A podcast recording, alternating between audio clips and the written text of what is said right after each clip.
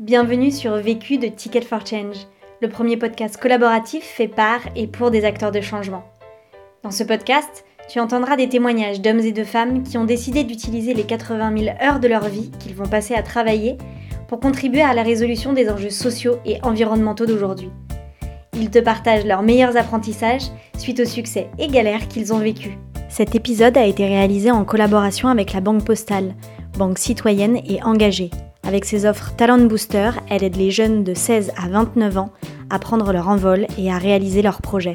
Si toi aussi tu souhaites mettre plus de sens dans ton travail, participe à notre programme L'Exploration, une expérience de 48 heures en collectif pour faire le point sur tes talents et repartir avec ton plan d'action. Toutes les dates et toutes les villes sont sur notre site ticketforchange.org. Je n'ai qu'une question à vous poser. C'est quoi la question? C'est quoi le problème?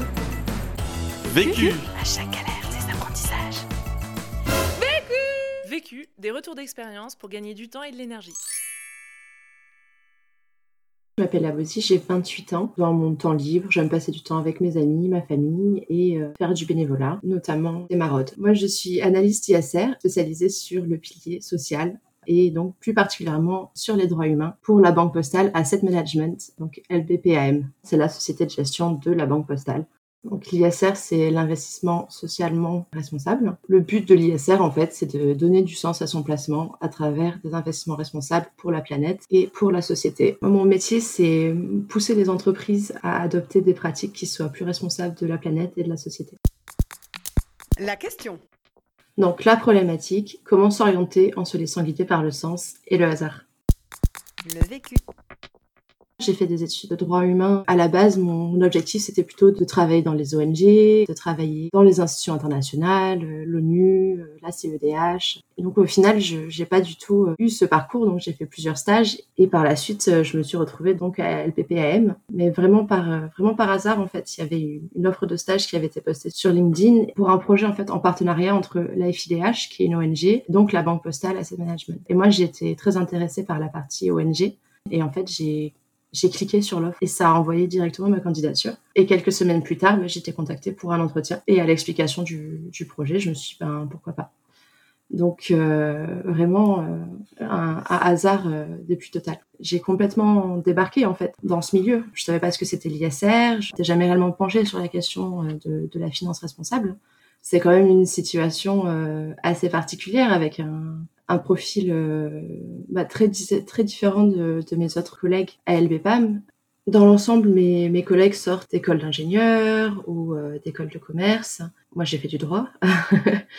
euh, donc, c'est pas, c'est pas tout à fait la, la, même chose de base. Et puis, euh, c'est pas rare que je me retrouve à la fois euh, dans un environnement où les personnes sont plus âgées que moi, mais aussi où ce sont souvent des hommes toutes, euh, toutes ces différences en fait par rapport aux environnements que j'ai connus. Ça pose aussi des questions de légitimité. Il y a une question de bah, comment arriver dans ce milieu qui est très différent, euh, se sentir légitime. D'autant plus que euh, bah, j'étais la première personne embauchée spécifiquement sur le pilier social par mon entreprise. Je dirais qu'au final, c'est quand même très important de bah, pas se limiter à ce qu'on avait prévu pour soi-même, de ce qu'on avait imaginé pour soi-même en tout cas, et de s'ouvrir à toutes ces opportunités et comprendre que qui on est et euh, nos études euh, et no notre personnalité en fait peuvent euh, avoir un impact euh, dans des endroits où on l'avait pas imaginé.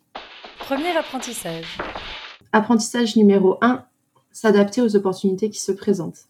Quand on m'a proposé, quand j'étais reçue euh, donc pour l'entretien, pour le stage, j'ai réfléchi au sujet, j'ai réfléchi à l'entreprise, j'ai préparé mon entretien et je suis allée en entretien et il y avait toujours euh, cette idée de de toute façon amasser une expérience, hein, même si elle rentrait pas dans euh, l'idéal des expériences et du parcours tout tracé que j'avais euh, dans ma tête à l'époque. Et puis il y avait aussi euh, bien entendu ce lien avec avec l'ONG avec qui j'étais amenée à participer.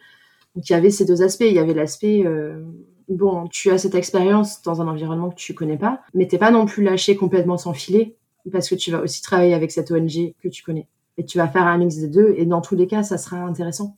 On a proposé de m'embaucher, il y a quand même eu toute cette réflexion de, euh, bah, c'est pas ce que j'avais imaginé, est-ce que ça me convient, est-ce que j'y trouve du sens? Donc, bien sûr que j'y trouvais du sens, mais c'était pas ce que j'avais prévu pour moi-même. J'en ai parlé avec des collègues, j'en ai parlé avec des, amis qui ont eu euh, bah, plus ou moins la même euh, la même situation que moi, parce qu'au final, en tant que jeune actif, on finit pas toujours euh, là où on pensait. On s'ouvre à d'autres opportunités parce qu'on évolue et on trouve du sens par ailleurs et puis en parler avec ma supérieure, avec certains membres de mon équipe pour aussi bah, définir une, une, fiche de poste qui me correspondait et qui avait du sens pour moi. C'est juste l'idée que même si quelque chose correspond pas exactement, ça veut pas dire que c'est à jeter. Deuxième apprentissage. Apprentissage 2, se faire confiance et construire sa légitimité au fur et à mesure. J'ai pas vraiment un profil qui correspondait à ce que je fais actuellement. Ça peut prendre du temps de bâtir sa crédibilité, sa légitimité, d'autant plus qu'on se retrouve euh, avec des situations à, responsabilité sur des sujets qu'on connaît pas forcément euh, toujours à fond. Donc moi au final ce que je fais, je fais en sorte de me répéter et de prendre conscience que j'ai un socle commun de, de compétences, j'ai un socle de connaissances aussi qui me permettent de bâtir et tout en restant quand même assez euh, bienveillant envers moi-même en me disant bon bah si c'est pas parfait ça sera mieux la prochaine fois. Et d'accepter vraiment que dans un premier temps on n'a pas de rendu parfait. Pour moi ce qui est le plus important c'est d'être constamment préparé. Donc euh, voilà, je vais me tenir au courant de l'actualité, je vais me tenir euh, au courant des évolutions législatives. Et le fait que je sache toutes ces choses, bah, ça ajoute à ce, ce socle de connaissances dont je parlais et donc ça me permet à la fois moi de me sentir euh, plus crédible, mais aussi d'être euh, d'être plus légitime parce que j'ai les connaissances qui vont avec.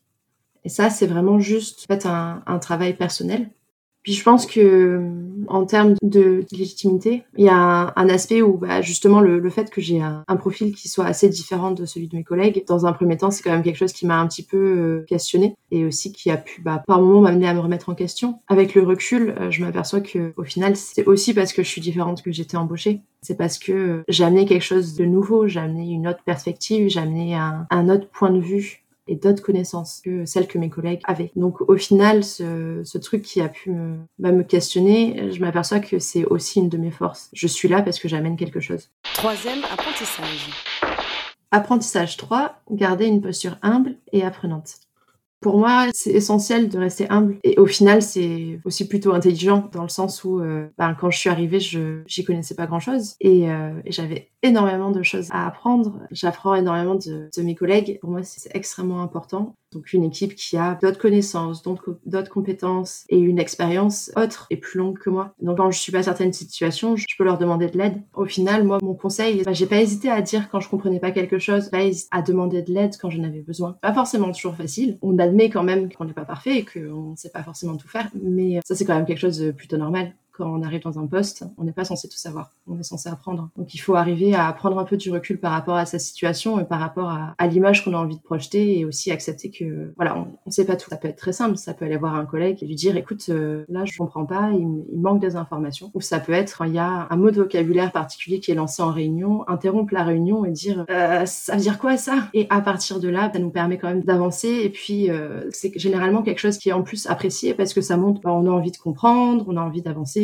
on a envie de s'intégrer. Euh, donc c'est généralement euh, quand même assez bien reçu dans mon expérience. Et aussi, j'apprends énormément d'analystes d'autres entreprises parce qu'ils ont différentes expériences, différentes compréhensions. Et il y a toute cette partie vraiment euh, avec créer des contacts en dehors de l'entreprise qui moi je trouve est, ultra intéressante. Et au fur et à mesure, on, s'aperçoit tous qu'on a les mêmes questionnements par rapport au, au, travail, par rapport à certaines entreprises, par rapport à certaines controverses. Ce qui permet de faire des choses qui sont intéressantes pour le métier, pour donner un exemple, avec plusieurs euh, collègues d'autres sociétés de gestion, euh, on a commencé ce qu'on appelle un engagement collectif envers une entreprise. Donc c'est une entreprise qui a, qui a selon nous des soucis, il y a, voilà, il y a des difficultés d'un point de vue euh, droit humain et, et, droit du travail. Et nous, on souhaiterait faire évoluer cette entreprise. Et au final, quelque chose qui part de juste ton propre questionnement personnel par rapport à une situation, parce que tu rencontres des gens, tu peux le faire évoluer. Donc voilà, maintenant on engage tous ensemble cette entreprise, donc on va lui parler ensemble de ses pratiques, euh, de ce qu'on souhaiterait qu'elle fasse évoluer, qu'elle change, et on est plus nombreux et on a plus au capital, donc on a aussi euh, plus de pouvoir. Et à travers, à travers ce groupe, j'apprends aussi euh, bah, énormément de choses encore, parce que c'est d'autres expériences, parce que c'est d'autres connaissances et d'autres manières de faire que moi je connaissais pas forcément avant. Et elles apprennent aussi de moi, pour les mêmes raisons. Quatrième apprentissage. Apprentissage numéro 4, accepter de changer de regard sur les moyens de s'engager. Pendant longtemps, j'étais convaincue que la, la, seule manière pour moi d'avoir un véritable impact, c'était euh, de travailler en ONG, de travailler en institution internationale, pour le gouvernement, enfin mais au final, jamais véritablement pour le privé. Je pense que c'est notamment parce que dans le cadre de nos études, il y avait quand même une vision à la fois assez idéalisée des ONG et des institutions internationales, mais aussi tout simplement parce qu'on parlait pas du secteur privé comme ça. Et je m'aperçois euh, bien évidemment que c'est pas le cas. Parce que la, la finance et notamment l'ISR, c'est aussi des manières de changer le système, de pousser pour plus de responsabilités de la part des entreprises. Et aussi parce que dans la finance, j'ai accès à des, à des leviers qui sont différents que ceux que j'aurais pu avoir en ONG ou, ou par ailleurs. L'idée, c'est que euh, de travailler ensemble et d'avoir euh, ces options et ces leviers qui soient complémentaires afin de pouvoir faire évoluer les choses dans le bon sens. Donc par exemple, en travaillant dans la finance, j'ai accès à d'autres informations parce que les entreprises sont plus transparentes avec nous sur certains sujets. J'ai la possibilité de prendre des rendez-vous avec le management des entreprises, ce qui n'est pas forcément facile par ailleurs. Je peux proposer à mon entreprise de désinvestir d'une valeur si je pense qu'elle est vraiment trop problématique. Je peux dire à une entreprise qu'on risque de désinvestir si elle change pas ses pratiques. Je peux engager avec d'autres acteurs financiers afin d'avoir euh, une part qui soit plus importante au capital d'une entreprise, afin d'avoir encore plus de, moyens de pression. Les sociétés de gestion, elles, elles sont aussi euh, consultées euh, par l'AMF, elles sont consultées par l'Union européenne. On a des choses à dire, on nous demande de dire des choses. Et l'intérêt, c'est que euh, moi, avec ma sensibilité et mes connaissances, je peux dire des choses qui auraient pas forcément été dites sinon. Et c'est là que j'ai un véritable impact. Et puis, je, je pense aussi véritablement que le sujet euh, prend de plus en plus d'importance. Il y a toujours eu une, une, responsabilité des personnes qui se demandent à quoi sert leur argent. Et la question se pose de plus en plus. Il y a, il y a plein d'articles ces jours-ci par rapport à ça. À quoi sert votre plan épargne il y a une, demande de transparence et de, changement qui est de plus en plus importante. Et ça se reflète dans la manière dont la finance est faite ça se reflète de plus en plus dans ce que font les entreprises. Je pense que le, le problème de l'ISR, c'est que c'est encore trop peu connu. Le dernier sondage du, du FIR, donc le Forum de l'investissement responsable, indique que 5% seulement des membres de la population qui ont un produit d'épargne se sont vus proposer une solution ISR par leur conseiller bancaire. Et c'est 85% de la population qui, qui a au moins un, un produit d'épargne. Donc il y a tout cet argent et il peut servir à quelque chose, à faire en sorte que les entreprises, la finance soient plus respectueux de l'humain, de la société l'environnement. Au final, je dirais que j'ai eu un, parcours un petit peu particulier qui est qui est loin de tout ce que j'avais pu euh, anticiper pour moi-même. Mais euh, voilà, j'ai systématiquement trouvé du sens et je continue à trouver du sens dans ce que je fais et dans mon travail et euh, dans la place que j'occupe actuellement. Donc, il, me semble que c'est c'est vraiment important au final de revenir à la problématique de ce podcast, c'est à s'orienter en, en se laissant guider par le sens et par le hasard. C'est ce que j'ai fait, c'est ce que je continue à faire quand j'ai des moments de doute. Et pour l'instant, ça marche plutôt bien. Conseil pour gagner du temps. Mon conseil pour gagner du temps, c'est de structurer les choses. À partir du moment où on a une trame, c'est plus simple d'aboutir à, à, son objectif. Conseil pour gagner de l'énergie. Mon conseil pour gagner de l'énergie, c'est de dormir. c'est de dormir et, euh, et de faire des choses en dehors du travail qui nous épanouissent. Vécu, vaincu. Pour plus de vécu, clique vécu.org. Je voulais te dire, euh, tu sais, on, on, a tous nos petits problèmes. Vécu. Buy ticket for change.